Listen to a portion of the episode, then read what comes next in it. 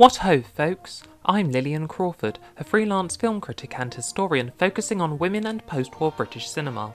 Welcome to the second season of the Listen to Lillian podcast, part of an ongoing blog I've recently set up on Substack to develop my research on my own terms. Simply go to listentolillian.substack.com to subscribe for a bumper crop of reviews, essays, and feature articles. Each episode, I invite my guests to select a British film to discuss, from the silent era to recent releases. All I ask is they pick a film they think is particularly interesting in its representation of female characters or its approach to queer subject matter. For this episode, I've invited my friend Ethan Lyon, a film scholar specialising in the horror genre, to join me for a chat. The film he's chosen for us to discuss is Terence Fisher's 1958 adaptation of Bram Stoker's Dracula.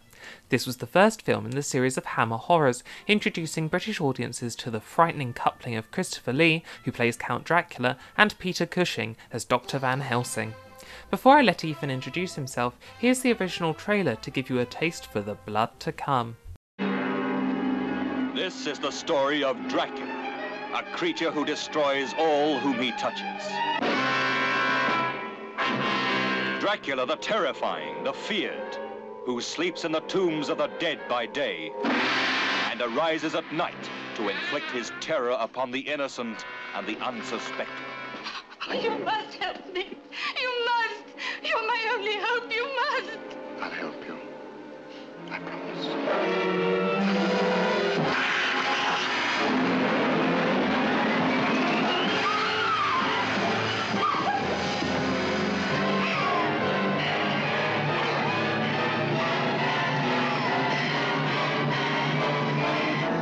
Please try and understand. This is not Lucy, the sister you loved. It's only a shell, possessed and corrupted by the evil of Dracula. How do you destroy a fiend who has so far proven himself indestructible? Those who come to end his reign of terror stay to become his victims. Castle Dracula is somewhere here in Klausenberg. Will you tell me how I get there?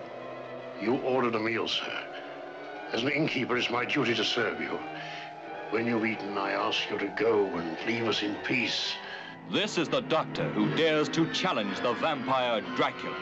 This is the anguished man who fears for the lives of his beloved, the girl who is his sister, and the one that is his wife. Dracula, the bedeviled master of all that is evil.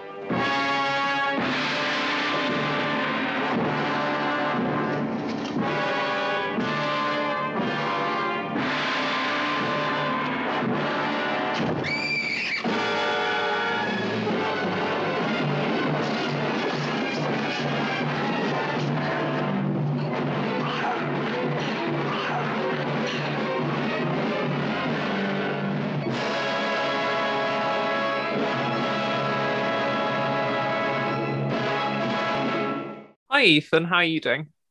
I'm very well, thank you, Lillian. How are you? Thank you for having me.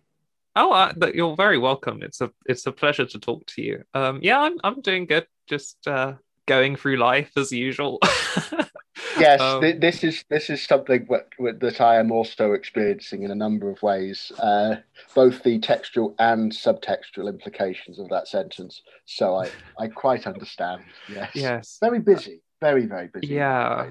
I'm I'm nice. grateful to have so many lovely and willing friends who um are giving me films to watch. Um and Yes. and then well, yes. and then you know rather than sort of the unstructured babbling of awkward conversation via zoom we can actually have a, a shared well, topic yes, to to discuss um so this is you've you've chosen uh terence fisher's dracula from I have 1958 um which you know true to form um i mean because obviously i know you but uh, for people who don't do you want to just talk a bit about yourself and your re- research interests Yes, of course. So, um, as Lillian has said, me choosing uh, Hammer Dracula is true to form.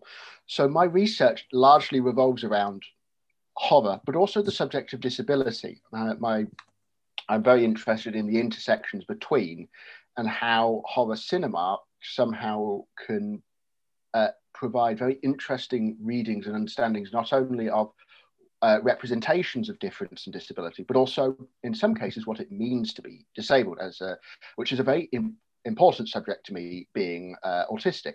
And indeed, my thesis is about uh, can we provide autistic readings to um, British and American Gothic horror, which uh, this film neatly falls smack bang in the middle of. But this, this obviously, uh, this obviously, uh, Lillian and I are both huge film nuts, uh, especially for older British films. But that's not how we met. We met like uh, Tia uh, through quizzing. Indeed. Uh, indeed, we met through the Met through Ethan giving me a frightening run for my money, which hadn't happened before. I was, Oh, I was, I was used yes, to being the, the the most knowledgeable film kid on the block, and then suddenly he shows up and and destroys everything. Yes, Laureate was Yeah. Yes, but I think what was very nice about that was it, it, it developed from a sort of a, a fair to say a rivalry, but a friendly rivalry into Yes. a genuine friendship. Absolutely. genuine friendship. And we found that no matter how much we like to, to bicker at each other, which we do, we have a number of things in common film wise. Uh, one, obviously, being our love of British cinema, especially Powell Pressburger, uh, who I think is actually quite an interesting uh, side note to Fisher, but I think that's for a different day. Uh, so, Ooh. yes, I chose You've intrigued yes. me. You're going to have to. Yeah, I will. I will go into now. that. I will go into that. Don't worry. So I've chosen the Hammer Dracula for a number of reasons, and I think it's first important to uh, talk about how I think uh, I can legitimately claim that the Hammer Dracula is possibly England's most important horror film. Not the best, but the most important. Uh, and there are a couple of reasons for this. One, very obviously, being the presence of Dracula himself, here played by Christopher Lee. This was arguably his breakout role.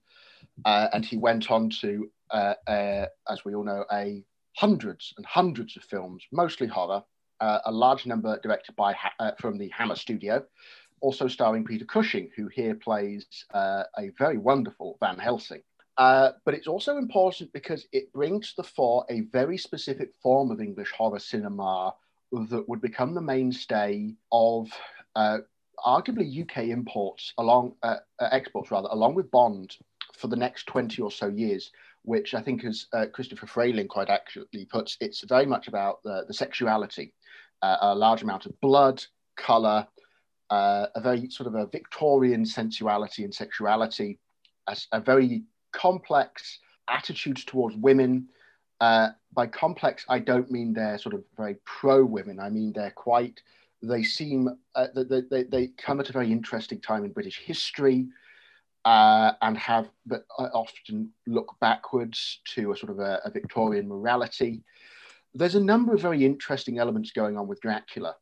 I also happen to adore it as a film. I think it is significantly a better a film than the uh, previous Hammer horror, which is the first from the company, which was The Curse of Frankenstein, which was, for reference, Hammer for a long time made comedies and a couple of war dramas and thrillers, which Terence Fisher was originally contracted to do. He made a number of thrillers with them.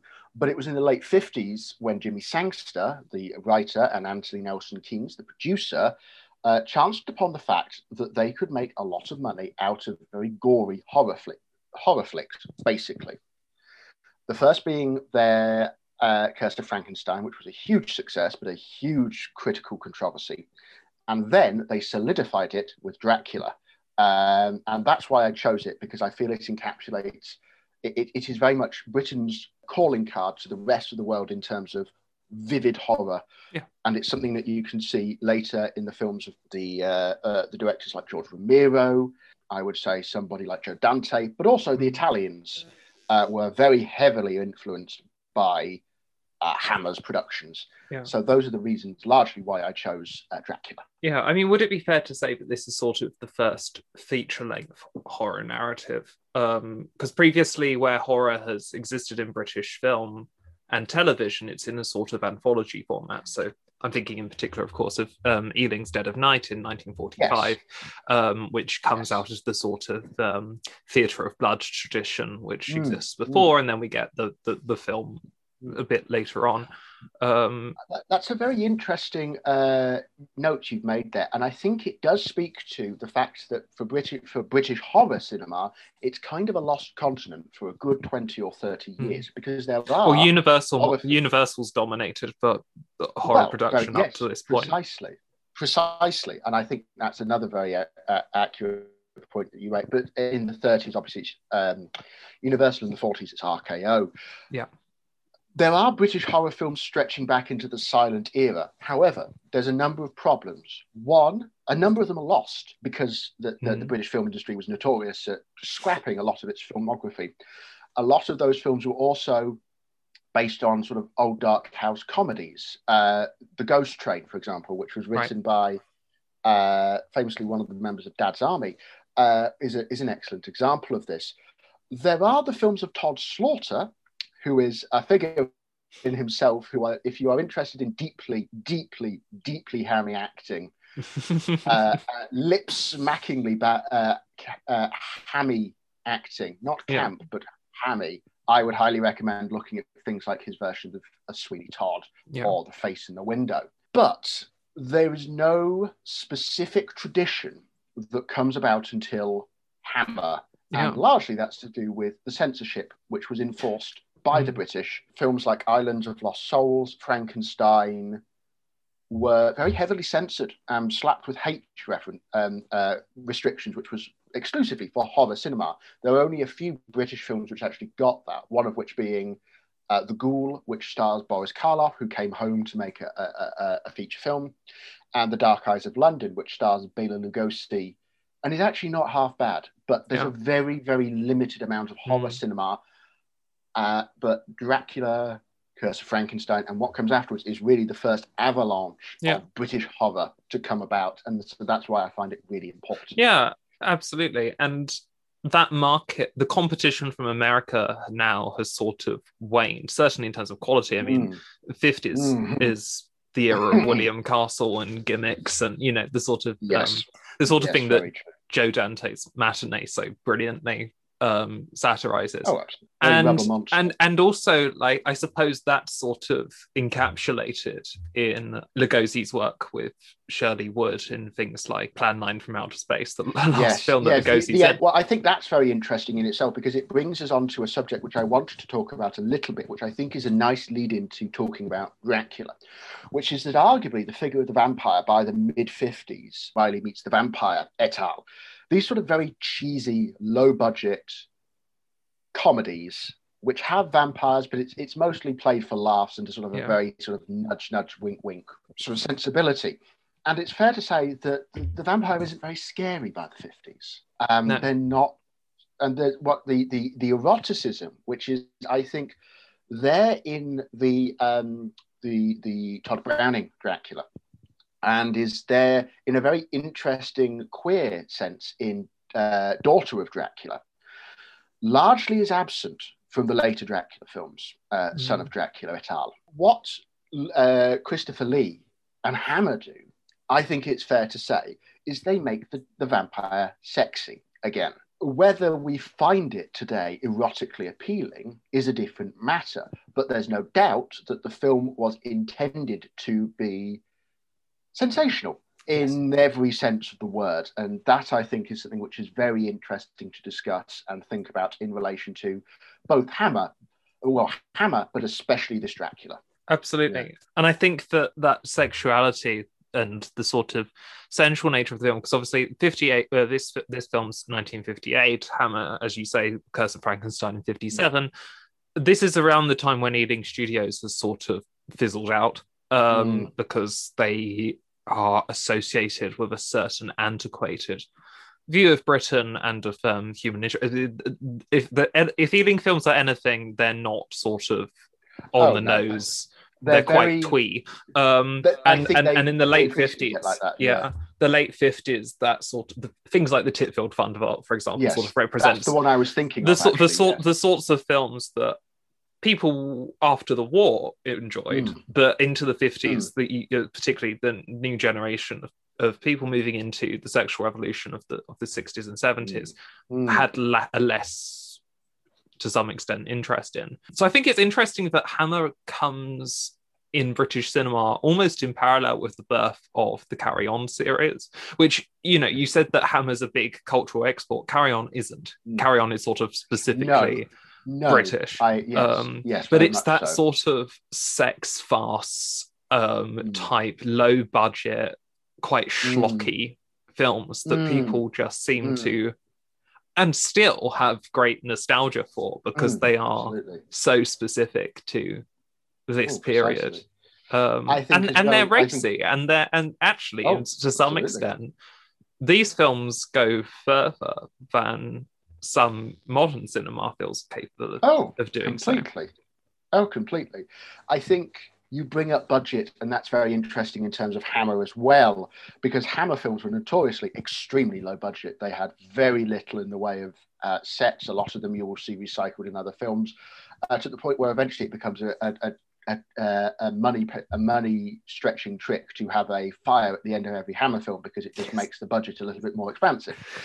But you're right to bring up Carry On, and I think what's interesting is that how uh, Dracula, especially the Hammer Dracula, taps into something I think a little bit more uh, universal, which is uh, forgive the pun. Uh, which is uh, sort of the, the, the, the legacy of the British Gothic, and especially the English Gothic. And I'd like to stress that because this, because both uh, Dracula and Curse of Frankenstein are obviously based on very classically English texts, uh, be- uh, which, and obviously the uh, the version of uh, of Dracula that you and I saw was very different to the book. Uh, that it bears almost Yes. only a passive. This this is some, that, that that's something that I really wanted to stress is that you know this is this is a reinvention of the Gothic, which we Oh, see oh, in completely. you know Hammer creates its own version of Gothic, which to some Oh, extent is the version of Gothic that you or I would actually associate with Oh, because yes, it's what we would have grown up watching on Oh, um, in films. But this is nothing like Bram Stoker's book. Oh, God, if if anything, it, it sort of mirrors the sort of stroked back, paled down version of Nosferatu that Murnau makes in, Yes. in the early twenties. Yes, it, it has I- more I- yes. more akin to uh, German expressionism, perhaps, than the American Universal films do, such as the Dracula I would say so. that I comes would out say of so. Universal. Um, I would say so. yeah. Uh, but the notable addition, obviously, being Technicolor, Yes. specifically Oh. Jack Asher's incredible, incredible Technicolor. In regard, I think I feel whatever you feel about the narrative, the Mhm. characters, et al., and that is something I think you and I will get into later. You, I feel it is almost undeniable that the film is gorgeous. It is, It is of yeah. the The reds in the the- film, in particular, are absolutely stunning. I mean, the blood is so fake that it, Yes. it does sort of It- it is sort of it was called it was it is but it was it was it's become part of the lore it's called kensington gore Hmm. It is Kensington Gore. I thought it was. Yeah. is, is the nickname for it is kensington Hmm. gore and um, i think I- it, it's it taps into a theatricality Yes. which i really like in hammer is that there is it's it's very high octane high energy indeed almost high camp gothic Yes. and i Yeah. think You, one, one, one could almost add Kensington Gore to the list of um, things Oh. which Susan Sontag defines as camp. In oh Notes i would Camp. agree with you entirely Um, it, it, it does add that it's so it almost i mean this is something that particularly as we're talking about gender and sexuality in this Mm. film that you know the way that the vampiric bite is sexualized in this film is Mm. fascinating um and that's Yes. what i really sort of yes took away from it is how it's almost desirable to be yes that yeah. pale virgin opening her neck to the Yeah. gorgeous Christopher Lee It's, and, and, it's interesting you mentioned surrendering yourself. Well, it's interesting you mentioned that because it allows me to bring up a, a, a little um, anecdote that I've wanted to bring up, which is that um, the wife, uh, Mina, Mm. of Jonathan Holmwood, who was played by Michael Gough in a performance which doesn't involve him chewing the scenery. It's a rare, it's a rare down, uh, toned down performance for Michael Gough. Uh, there is a fantastic and- and- sequence a, a notable Ealing veteran, I should point out. and a um, notable Ealing veteran. yes, very true, very true. And indeed a Laurence Olivier veteran. Indeed. In, uh, Richard III. Yeah. Uh, but we digress. We digress. uh, he, uh, she is so spoilers. Obviously, she is lured away at the end, near the end of the film, to Dracula's lair, where he, she is bitten by him. and she reappears uh, the next morning after much worry from Van Helsing and uh, Arthur. And she stands there with a very sort of specific smile on her face, holding a uh, holding her fur coat quite close to her neck, obviously because she's been bitten. Now, what's very interesting is the actress who was playing her just couldn't get the, the look right. Is So it um, Melissa, Melissa Stribling? Yes, it is. Yes, it is. Thank you very much. Scribbling. And apparently, what Fisher did was he took her aside and said, Now, dear, try to imagine that you've had the best of your life all night. And she got it on the next take.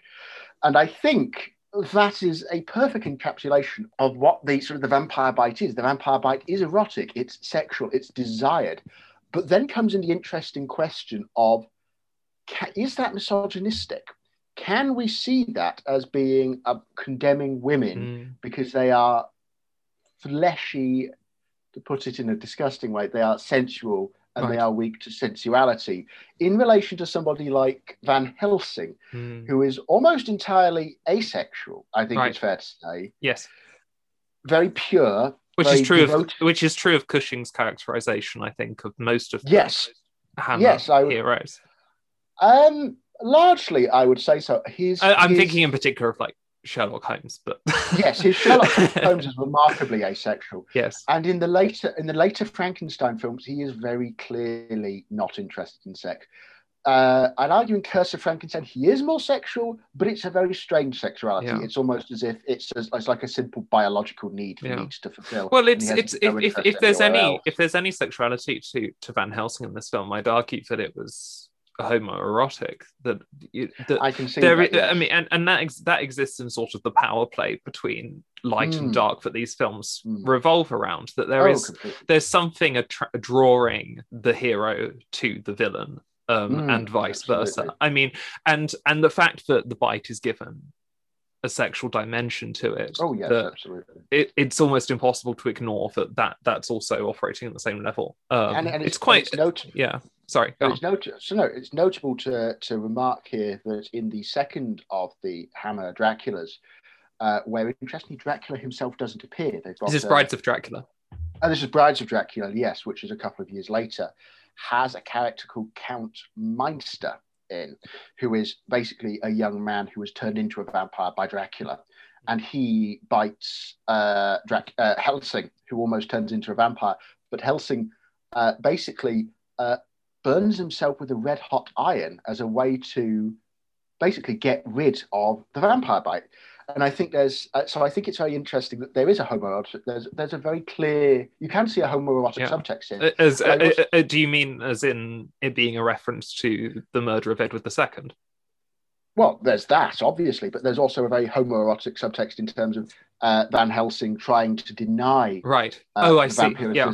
Okay. Well, that's I think also the Edward the second thing is something I hadn't considered. It's like, oh yeah, there is also that as well. That's, uh, I damn, mean, that's that, a good that- history. film. the, the, the first red hot poker I think of is, is that. Oh yeah. I think it's Um, interesting. That's how we uh, the different thoughts. Uh, truly, the duality of the duality of individuals. Well, indeed. Uh, well, but yes, I, I think it's very. I think there is. There's. I think if there's also homoeroticism not only between Dracula and Van Helsing in terms of it's Van Helsing's white whale who he must destroy and Right. he is obsessed with yeah. to the extent where it takes away all erotic charge from other men or women. I think it's also important to talk about ho- uh, Arthur and in relation to um, Van Helsing, which Mhm. is that they share a very interesting uh, master and pupil relationship, Mm. uh, which starts with Arthur. Which, and I think it should be out here that that, that, that Arthur is characterized. I think it's fair to say as a little bit weak and a little Right. bit sort of wavering in comparison to the very sort of athletic, strong-willed, iron-handed Cushing Mhm. uh, who does some fabulous sort of stunts. There's the brilliant sequence where chasing Dracula, he leaps over a banister and sort of real athleticism. And I think it's very interesting how sort of Holmwood and uh, Van Helsing form this very, very tight bond, which obviously comes around uh, saving Mina. But I think that's I think that should also be brought up as well, is that how he, he gathers this sort of male acolyte.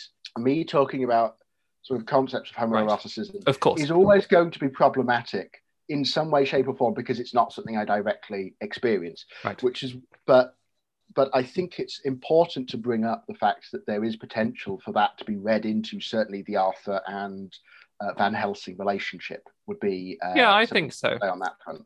Yeah, and and that again plays into sort of the typecasting, which is so important in Britain at this Mm. point. I mean, it still Mhm. is really today. Um, although, of Oh, course, we, we we have a much larger pool of stars now, whereas in the fifties, it was much more limited. It was sort there was sort of a cast of characters that you could pull from um, between mhm. um, between the studios. Um, and Go- as as I mentioned before, Gough sort of comes out of the Ealing pool and is then picked Indeed. up in um, in Hammer and and later on in the theatrical circle of Derek Jarman. And he's in a lot of those films, and he's all he always Yes, he play he always plays throughout his career, um, including. Alfred in the um, Batman movies, he he's always the sort of slightly gentle older figure. Even even when he was young, he sort of looked looked old. Um, That's that's one of his geniuses is that he is able to play old when young, and Yeah. that allows him to play.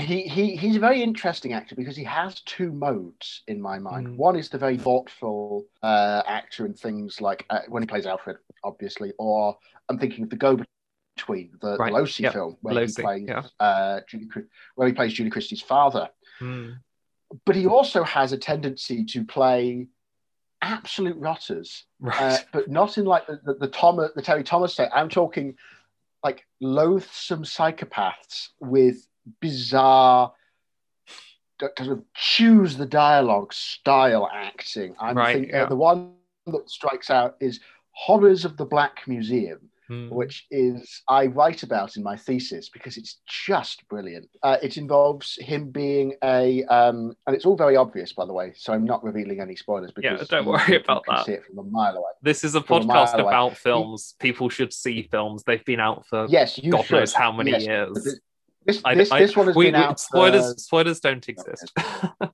Okay, fair play. What happens is, is he plays a, a a disabled crime writer who gets the ideas for his books by hypnotizing his young manservant to commit murder. nice. uh, in in various interesting ways, including uh, and they're all women, by the way. Uh, uh, there's a, there's a wonderful one, are. of course, because he because he has a thing against women, right. uh, and there's there's, there's explicitly there's explicitly made uh, a suggestion that he is impotent, which is also one of the reasons Right. why he may kill.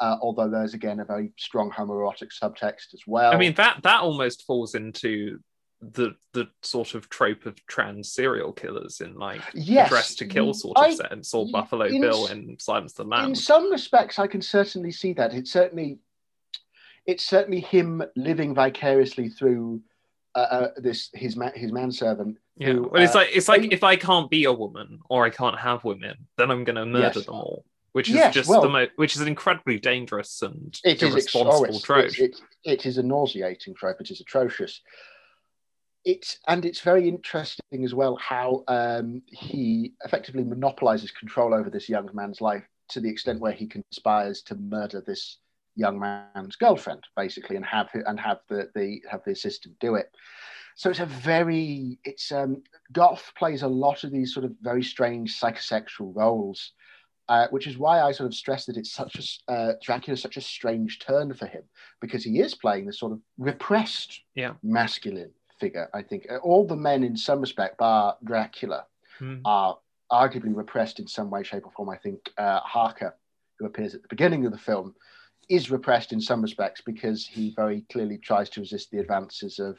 Yeah, which is bizarre. think I, mean, I, thi- I, thi- I think I think it was perhaps the worst performance in this film because he just doesn't Oh, seem fazed by anything. So, like, there's the scene where Mm. she comes at him. And then Dracula appears and they sort of fight, and he just stands there doing absolutely nothing. It's like, oh, this is normal. I Yeah. totally expected to see this sort of thing. And then he's like, oh no, I have a bite on my neck and falls to the ground. It's just, There's, there are a couple of there are a couple of in this film. Uh, when I rewatched it, it was the first time I think I'd seen it in four or five years. There were a couple of scenes where a certain English deadpan does overtake cast members, and it does spoil it. The other one for me is the sequence where near the end where it leads into the final fight with the iconic scene with the with the cross where the maid says oh yeah no i'm not uh, milady said i'm not supposed to go into the cellar and Yes. we see just dracula's coffin sitting there what's even what makes me chuckle is the bit where lee it's sort of set in a sort of a wide shot so uh, cushing is looking into the coffin sort of astounded lee opens the back door uh, and is there just goes and then closes the door after him.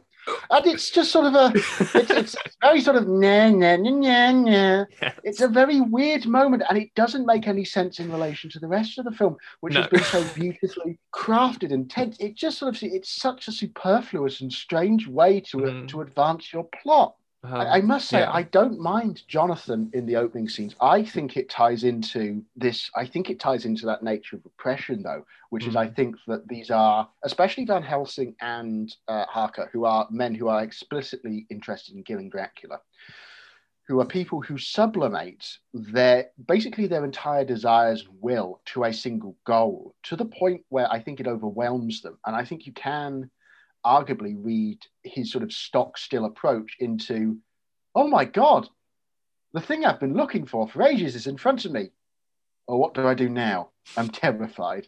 He basically he gets Well, stage yeah. fright, yes, no, you're which right. is I think a very le- I think it's a very lame reading of it. But I think Mm. I, I certainly think there's a sense of sort of awe and overwhelm which comes from Dracula Mm. as a figure, he inspires terror. And I think his first appearance, not as regular Dracula, wherein I mean he is speaking, and Yeah. Christopher Lee only has like 10 lines in the entire film. A lot of people don't recognize this that Christopher Lee, when he plays Dracula, doesn't say much in the early films.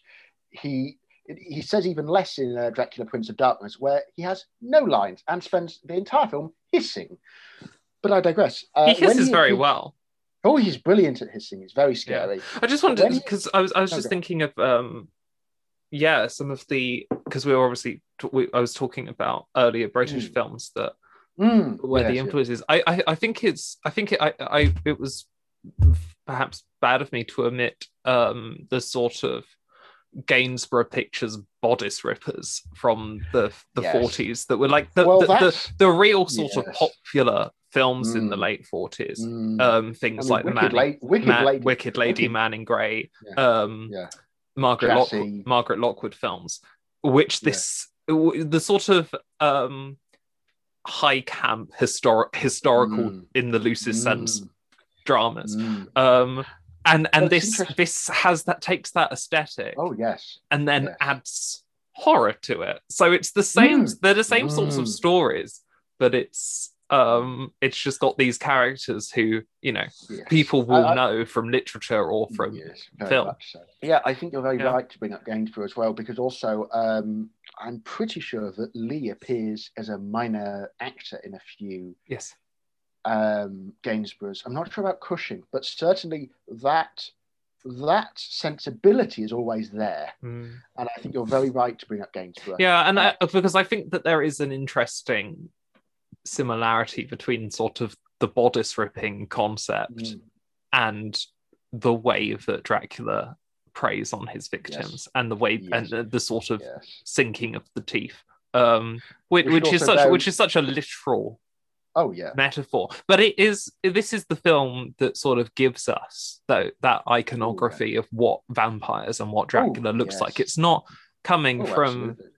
what we assume to be the films that give us that imagery. And Christopher Lee sort of has said in interviews since making the film, he didn't want to do what Lugosi did. He didn't want to do the sort Mm. of white tie and tails Dracula. It's it's Yeah. just a black cape and yes, Yes. um, and the slick back hair, and you know he he it it's it's he really plays to an aspect of Stoker's Dracula, which I don't think had been seen in film, partly because No, of censorship no. um, in America No. under the Hays Code, but uh, in in in Britain it was perhaps slightly more permissible. Although, of course, this film is has a, an X rating slapped on it by the Oh, yeah. BBFC. And is and Well, is that's- very that's and, very and, interesting and is very itself. heavily censored, um, with much of the film sort of lost, and then it's discovered from these Yes. European and Japanese prints later on. I mean, we, we still don't have a complete copy of the film, do we? Is that is that correct? So that's so that's very interesting, and I think it's important to bring up Yeah, you brought up actually something I did want to talk about as well because I, I'm a massive nerd for production history, Mhm. and I've read a number of books about the production history of Hammer.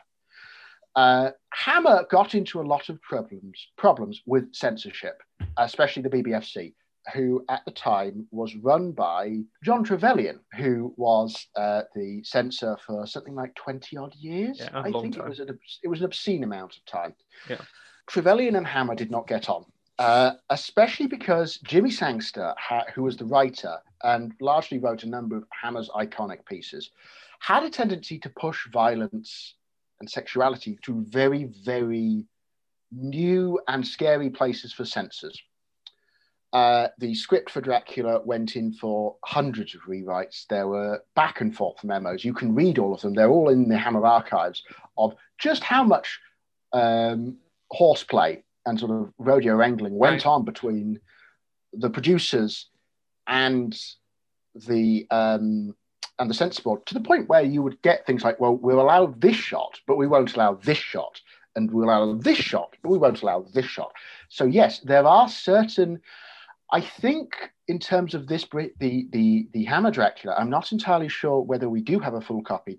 I am certain, however, that there were nude excerpts put in for a later Hammer film called the uh, the Man Who Could Cheat Death, uh, where there, there were relaxations on on topless right, female yeah. nudity, and Hazel Court appears in a in a in a, a very brief nude scene, uh, which she has very funny stories about. Where all the other scenes in the film was completely fine, but for some reason everybody had to be on set that day for that film. I don't know why. Don't know why. Mm. Um, but you, you, but I think it's very important to recognise that there was very specifically from not only I think the, the, the censors, but also the critics, there was a very distinct stranglehold Mm. on representations of sex and violence, especially when they were put together in the Right. same place. Yes. American films obviously were were chokeholded in their own specific ways. Uh, I'm thinking more mainstream films rather than sort of the the flea pit B movie. The British suffered. I think that the, the British suffered also from a, what a sense of an excess of what I think we would call an excess of good taste.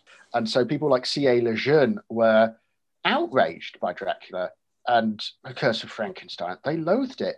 And I think it's also, and I don't quite remember what the response to things like The Wicked Lady was, but I was imagine it was very similar in as much as that pe- people uh, who who were big no- big names in the, the critical world and the censor world didn't like it because it violated taboos and transgressions transgressions but as but the wicked lady was the most popular film in the 40s i'm pretty sure uh, it's the highest Um, box I, office. I- actually, I've, oh, in terms of box office, maybe uh, Man in Grey was also man in grey was huge was also incredibly popular. Um, I mean, in, in in sort of popular surveys, people preferred Man in Grey as the best film of 1943 Really? over over Life and Death of Colonel Blimp, which you know, I mean, if which, you did that, you and i you and i would not agree with if if you if you would if you would if one was to poll that now, I mean, n- Yeah, most you- people wouldn't have heard I- of Man in Grey, but most, uh, No. you know, Colonel No. Blimp, as is as is quite right, Yeah, is um, And-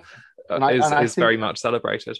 and I think as well, what comes up as uh, when we talk about uh, Dracula and the Hammer films is they are also incredibly popular at the box office. They make something like twenty times their original budget. They are hugely popular. Yes. It can't be underestimated how popular these films were. And this is coming out as well. And this is also coming out in a period where things like uh, British, uh, the new British New Wave and Mhm. sort of free cinema comes out. You've got people like Lindsay Yeah. Anderson and Karel Reisz making films that are, you know, very critically successful, make decent box office, but they are nowhere compared to the, the, the huge commercial success.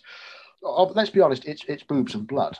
Yeah, Yeah, no, it is. It, it, it absolutely is. It- it is. um, and. I, and I, I, th- I think you're, you're, you know, what what is so striking in this film is sort of the synonymity of blood and semen in the film's aesthetic. Mm. Um, and and you know, Mm. I've already talked about, Yes. um, I've already talked about the the biting as a as a sort of Yes, penetrative yes, you were very right. metaphor the other much the other really central one in this film are the stakes that are sort of driven into the hearts of Yes. the vampires. Yes. Where you know the blood is really sort of gushing out and it's being oh, hammered It's in. ridiculous. It's a very It's so lit- it's a very literal mm. parallel between penetration Oh, and yes, violence absolutely. and the violence of penetration it's it's it's to some extent it's it's a sexual assault on those people because they're you know Yes, they're they're, yes, they're, they're asleep and, and and i found that quite horrifying and not necessarily It in is. a good way No, I but no, I m- know more to the you mean. point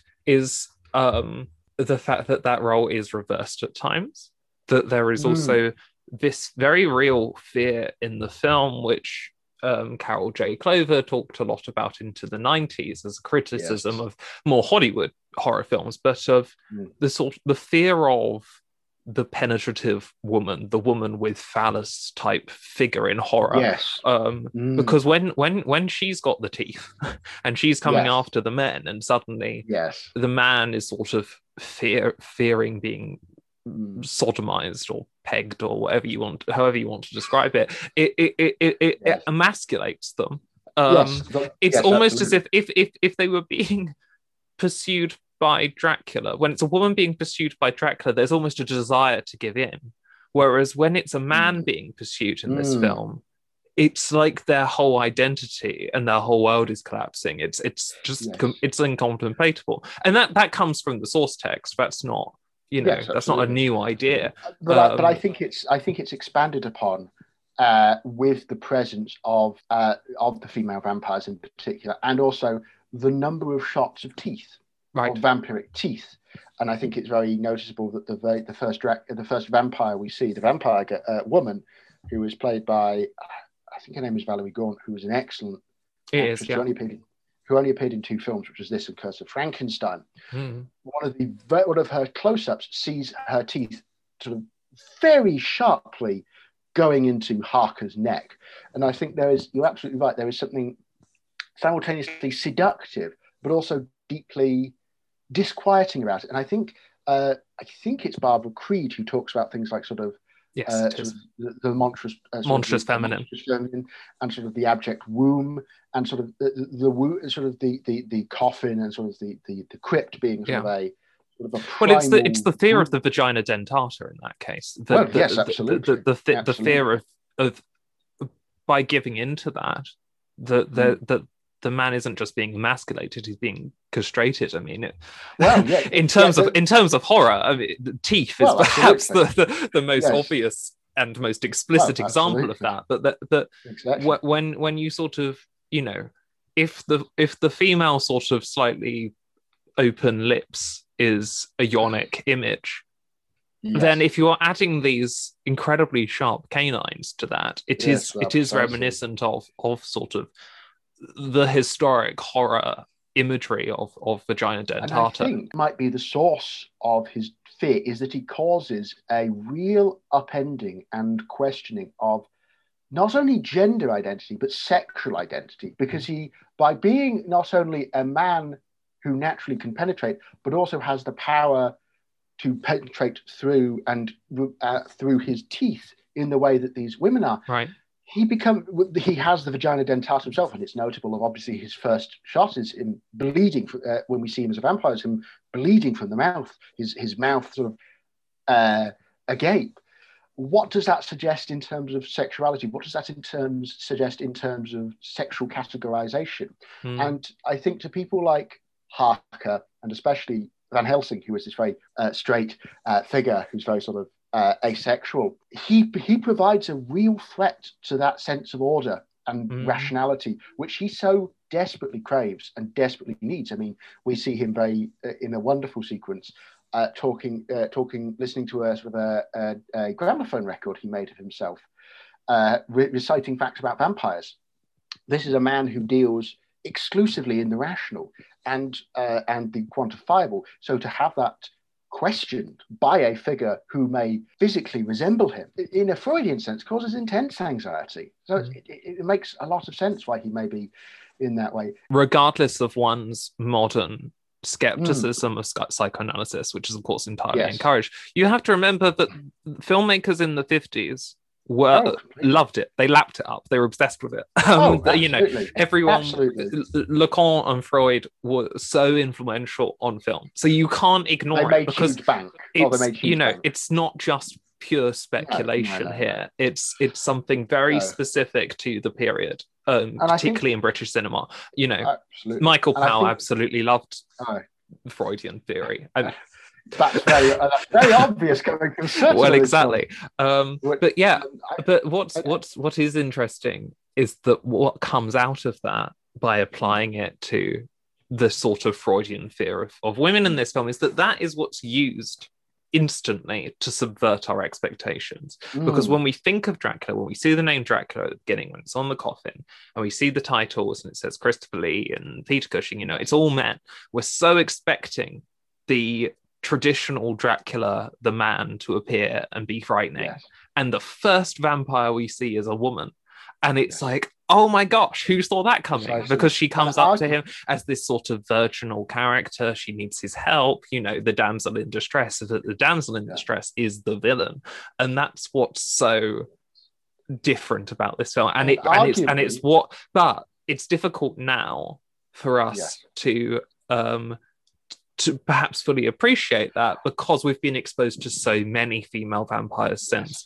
Um, I'm thinking in particular of the incredibly sexualized, almost pornographic films in in the um, in the 70s of Jean Rollin, um, and then Well, Hammer got in on the act as well. Yes, Hammer got into the act as well by um, Brides of Dracula. to interrupt you. Well, not only Brides of Dracula, but there's very importantly, there's a trilogy of films from the early 70s, uh, which is colloquially called the Karnstein trilogy, Mhm. which is a uh, which are three films based loosely on Sheridan Le Fanu's uh, Carmilla. Something that we didn't mention, which I do want to point out, is that I think, and I think this is a very interesting thing as well, in terms of we're talking about revulsion. I think the most interesting version of that in the Dracula we've been watching is Lucy, when she becomes a vampire herself and she actively tries to but kill and drink the blood of uh, her maid's little daughter. And there's the sequence where she is in the, the, the churchyard and comes, Come, brother, why don't you kiss me? And then obviously she shrieks in fear when the, thank you, that was a great impression. Uh, uh, she shrieks in fear when the, the cross is presented and her, her face contorts into this horrible grimace. And again, you've got that sort of notion of repulsion and fascination all in the same place. Um, and it's and he he presses obviously he presses the uh, the, the the cross into the, uh, her forehead and there's the, the the the livid wound. Again, that's another very clear symbol of sort of tainted flesh as by vampirism. So there's a lot of there's a lot of, sort of metaphors for Right.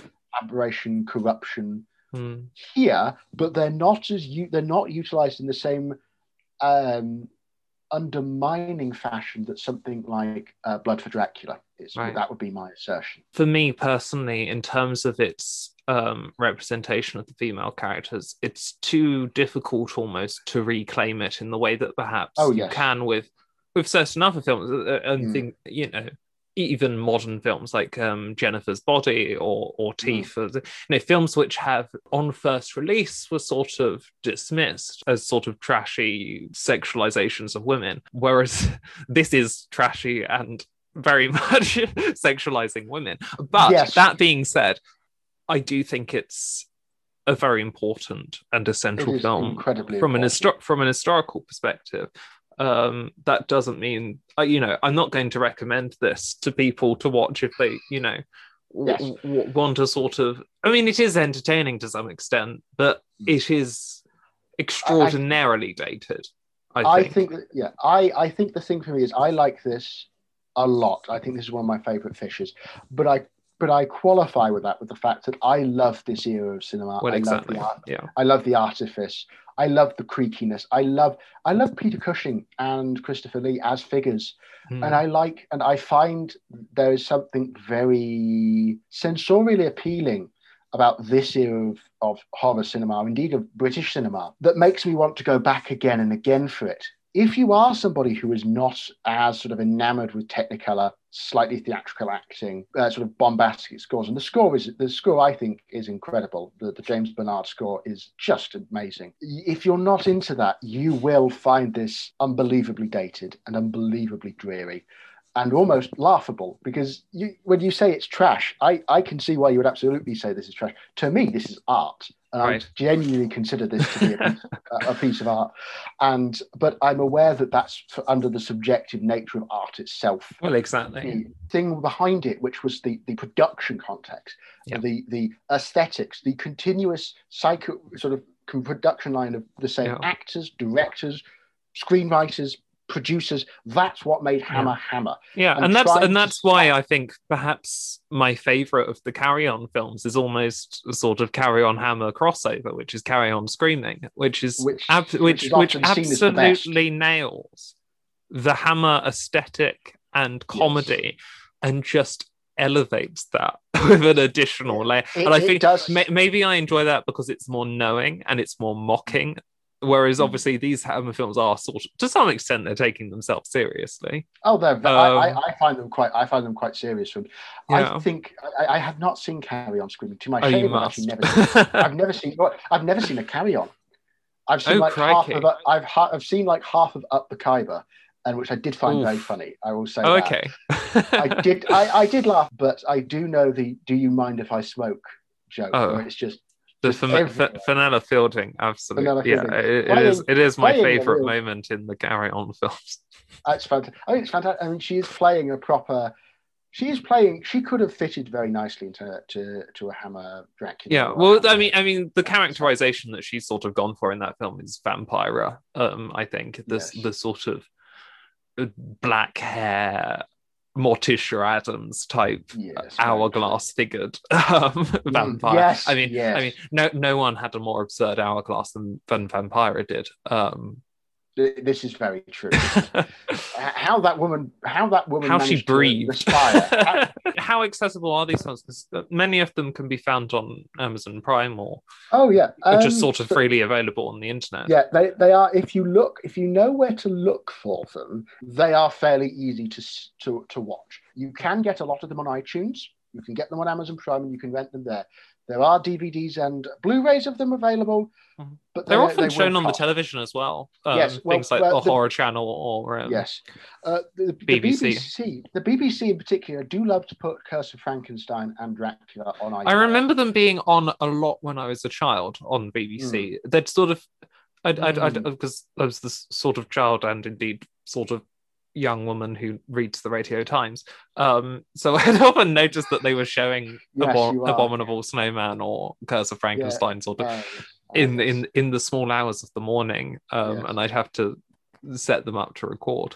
Um, yes. Not that Well, that was that- possible when one had to record them on on VHS, but there you go. and literature on them is also very easy to find. They've been in, Mm. they've been written about. Has much been loads and ha, loads. because this is what I was I was going to ask you, obviously, in sort of in considering the relevance of of Hammer films to my own research and my own. Yes, yes, interests. Very interested. It, uh, is there much writing in the way of gender and sexuality in these films, or is it more a focus on production history and national identity, which tends to sort So- of dominate this period of British film history? So I should say that my research often focuses on those areas anyway, because the field of disability studies is a barren wasteland. I'll be brutally honest, and uh, in relation to film, and uh, the, the the field of horror and autism in particular doesn't exist. Uh, I'm making it up quite literally as I go along, which is a He's doing a very good job, everyone. Read his stuff. Uh, yeah. So, in terms of gender and sexuality, I have not found that much. You can see, I think there are pieces in relation to attitudes towards sexuality in relation to Dracula, Frankenstein, et al., but there's not much in the way of deep readings of it. One I would suggest uh, as a starter is David Pirie's A New Heritage of Horror, the English Gothic. That is a very, very good one. Um, and I would also recommend uh, what I think to be the seminal text, which is Jonathan Rigby's English Gothic.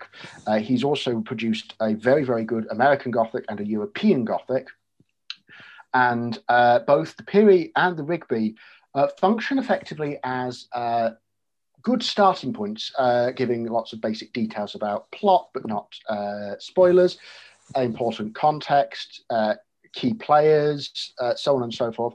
The the the uh, Pirie in particular has very good analysis of just sort of the general tone uh, of films of the era, and there's a, a lot of obviously there's a lot that are devoted to Frankenstein and Dracula. So those would be the places I would start. But there's very little in terms of, to my memory, of talking about gender and sexuality, which um, I think is a real shame, especially considering. Um, Well, it's it's probably because it's. I don't, I don't want to say that men aren't interested in gender and sexuality it- because it- often they are, no, no, but no, it's it's because the, the, the, the, the, literature, the literature of horror cinema is sort of dominated by Oh, sort of oh, it's- the- it's no, not, not not not not to um to to put any No, no, shade right. on on Kim Newman, but uh, you know it's the Kim Newman sort of, No. of, of, of film criticism. It is. oh, Um, it, it is. it because is, there is is. stuff That- there is stuff written on American horror cinema. This is what I'm quite and and, and perhaps more recent Yes, films as well. Uh, you know, as we've mentioned, Carol Clover, Barbara Creed, both essential um texts, Yes. but they're not Even- they're not they're not if you don't they're not talking about freedom. they're not talking about British horror. No. They're talking about No, no, no. They're talking know, about slashers. Exactly. almost explicitly. almost Slasher. yeah almost, almost sort of John Carpenter films and Oh, Wes, yes, Wes. Craven type stuff. linked back to something which you were saying about how horror, how, how this sort of horror is dated and feels dated, which is that a lot of the the, the, the premier writing on it was done a long time ago. Right. Textually, spe- uh, sort of uh, academically speaking, 20, 30 years ago. The writing is excellent. I can't fault people like Newman or Rigby or Pirie because they provide a very, very good foothold into the to the works. But what's what is what is unsettling is how uh, when I talked, and I think it's something to do with the fact that yes, the, the roles in Dracula for women are rubbish. They're very two dimensional. There's uh, the women I talked to about sort of British horror.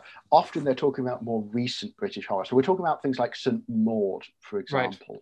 Oh, that uh, which recent. is uh, like so we're yeah, talking but- 2020. We're talking, yeah, we're talking like that or Revenge or um, Makeup, Other sort of- Yes, exactly. One woman who writes about modern British horror, who I know is doing a, a PhD in it, and I would recommend highly if you ever get to read about her, is a woman called Amy Harris, Yeah. who uh, is an excellent writer on the subject, has given some very interesting presentations and is writing uh, and writes a lot about things like Revenge.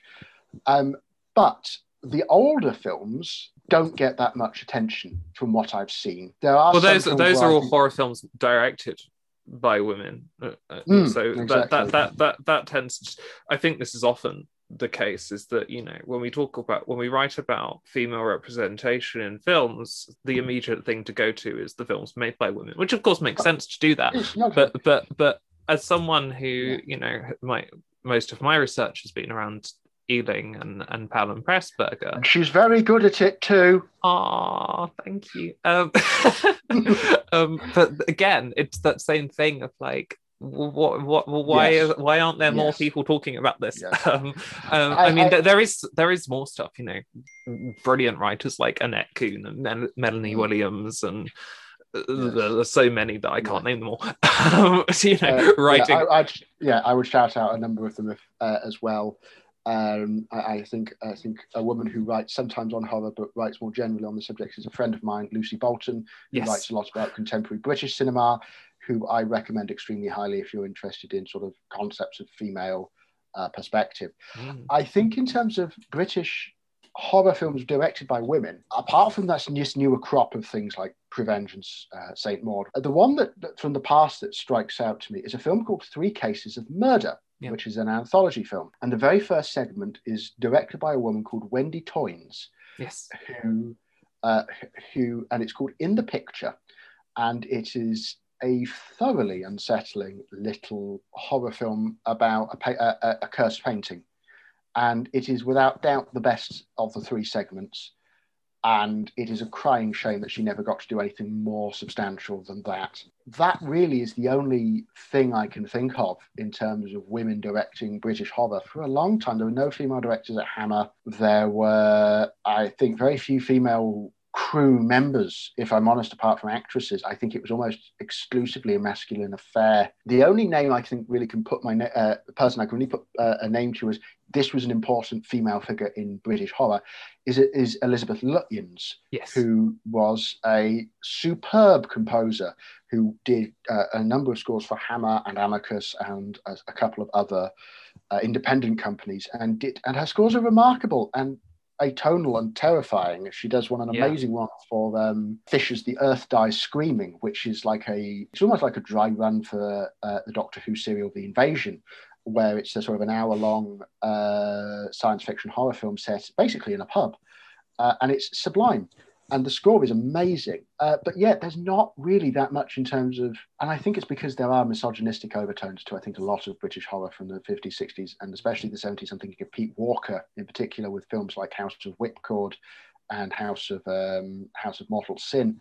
That I think it'd be understandable if women were, apart from being actresses, felt uncomfortable working in that milieu and wanted to actively go and make films that were more complicated and yeah more and and, and i think uh, speaking as you know a, a, woman nowadays watching those films is uncomfortable because Oh, it oh, makes God. you feel almost dirty or a party Yes. to the, that Yeah. the, the way that the female characters are treated because you know when we look for Yes, representation when we look to see ourselves represented Mm. on screen it's like yes I, I, I mean, I'm, go- I'm, I'm naturally gonna be wanting oh, to run off to the dance hall with Prunella Scales, well, and, and I don't, and I don't blame you. or, I don't blame or, you. or Instead of going being, to the you know, ballet with Moira Shearer than I am, you know, you know, having ha- my being- neck bitted into by Christopher Lee. Yeah. As as as Or- as, or as, tempt- as, as as tempting as the offer might be Yeah. shown to Yes. look in this film, it's not one that. But the No. point is, is that one doesn't want to be shown that. Well, Ethan, thank you so much for this fascinating and fruitful discussion. Thank you very much. Thank you for having me. I've had an absolutely wonderful time. If you've got an idea for an article or a podcast, you can contact me via Twitter. My handle is at Lil Croft with three L's in Lil, which is where I'll be posting about new writing and episodes. Do also get in touch if you fancy appearing as a guest and have a film you'd love to discuss with me. The Listen to Lillian podcast is available via the blog and all the usual channels, including Spotify, Google, and Apple Podcasts, so don't forget to subscribe so you don't miss an episode. All that remains for me to say is thank you for listening and toodle pip.